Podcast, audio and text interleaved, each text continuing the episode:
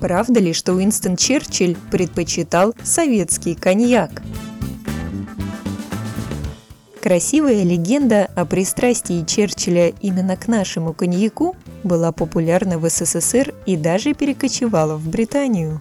В 2012 году в британской прессе упомянули, что на Ялтинской конференции 1945 года Сталин угостил Черчилля армянским коньяком, который так понравился премьеру, что Сталин распорядился высылать тому ящик коньяка ежемесячно. Здесь верна только первая часть истории. Участников конференции в Ялте действительно угощали алкогольными напитками, которые произвели в Союзе, в том числе и коньяком. Документы подтверждают, коньяк был кавказским.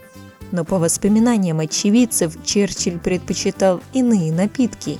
Замминистра иностранных дел Британии Александр Кадаган писал, что премьер хлещет ведрами кавказское шампанское. В среднем в день он выпивал по две бутылки. А маршал авиации Александр Голованов и разведчица Зоя Зарубина в своих мемуарах вспоминают – Черчилль высоко оценил армянский коньяк в 1942 году в Москве и в 1943 году в Тегеране.